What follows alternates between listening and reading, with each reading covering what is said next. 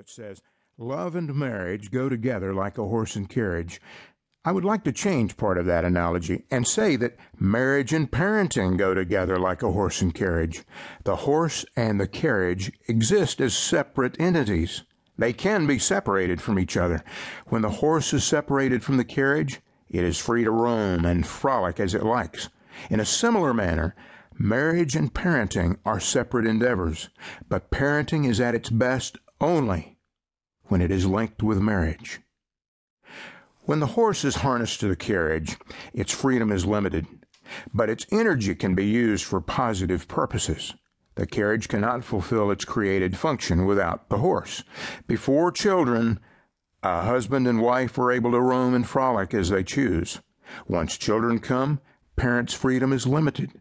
But their choice to be connected with their children is for the good of both parents and the children. However, limited freedom does not equal no freedom. The horse is often uncoupled from the carriage and returns to the pasture. A horse that stayed harnessed to the carriage day and night would soon become a frustrated horse. Nor would this be good for the carriage and its passengers.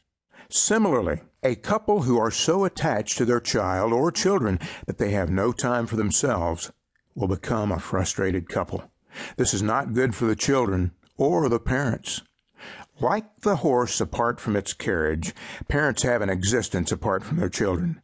This existence is called marriage, which at its best provides parents time to frolic and enjoy each other so that they are renewed for their task of parenting. Please note that the title of this chapter is Making Marriage a Priority. Notice I say a priority. I often encounter couples who argue over whether the child should be their priority or marriage should be their priority. That's like arguing over whether water or food should be the priority for the human body. The truth is, they are both priorities. Parents who do not seek to be good parents are delinquent in their responsibilities. On the other hand, Couples who do not give priority to their marriage are also delinquent. A couple who neglect their children in pursuit of their own happiness will live to regret their decision. On the other hand, a couple who neglect their marriage while focusing all their energy on their children will also live to regret their choice. Keeping your marriage vibrant and alive is one of the best things you can do for the health of your children who will also likely one day be married. They desperately need a model of what a healthy marriage looks like. If you neglect your marital relationship, you may meet the children's physical needs, but realize in time that you failed to teach them relational skills. Marriage is a priority.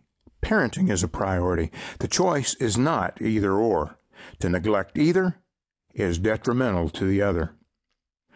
In my book, The Four Seasons of Marriage, I used the seasons to describe the various stages of a marriage. Springtime in marriage is a time of new beginnings, new patterns of life, new ways of listening, and new ways of loving.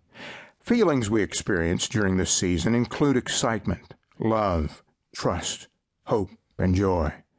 Summer couples share deep commitment, satisfaction, and security in each other's love. They're connected and supportive of each other. Fall brings a sense of unwanted change, and nagging emptiness appears. We might feel apprehensive, concerned, sad, discouraged, and uncertain. Winter means difficulty.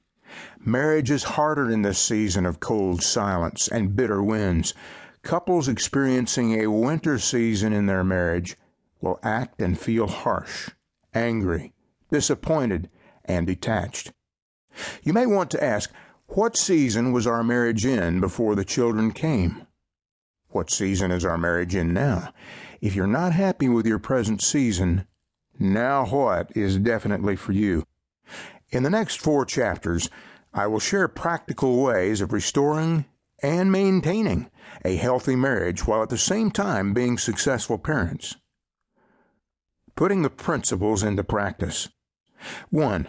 Using the idea of the four seasons, assess the quality of your marriage by underlining the words in each description that best describe your current feelings about your marriage. Then ask your spouse to read this chapter and make an assessment as well. 2. If you discover that your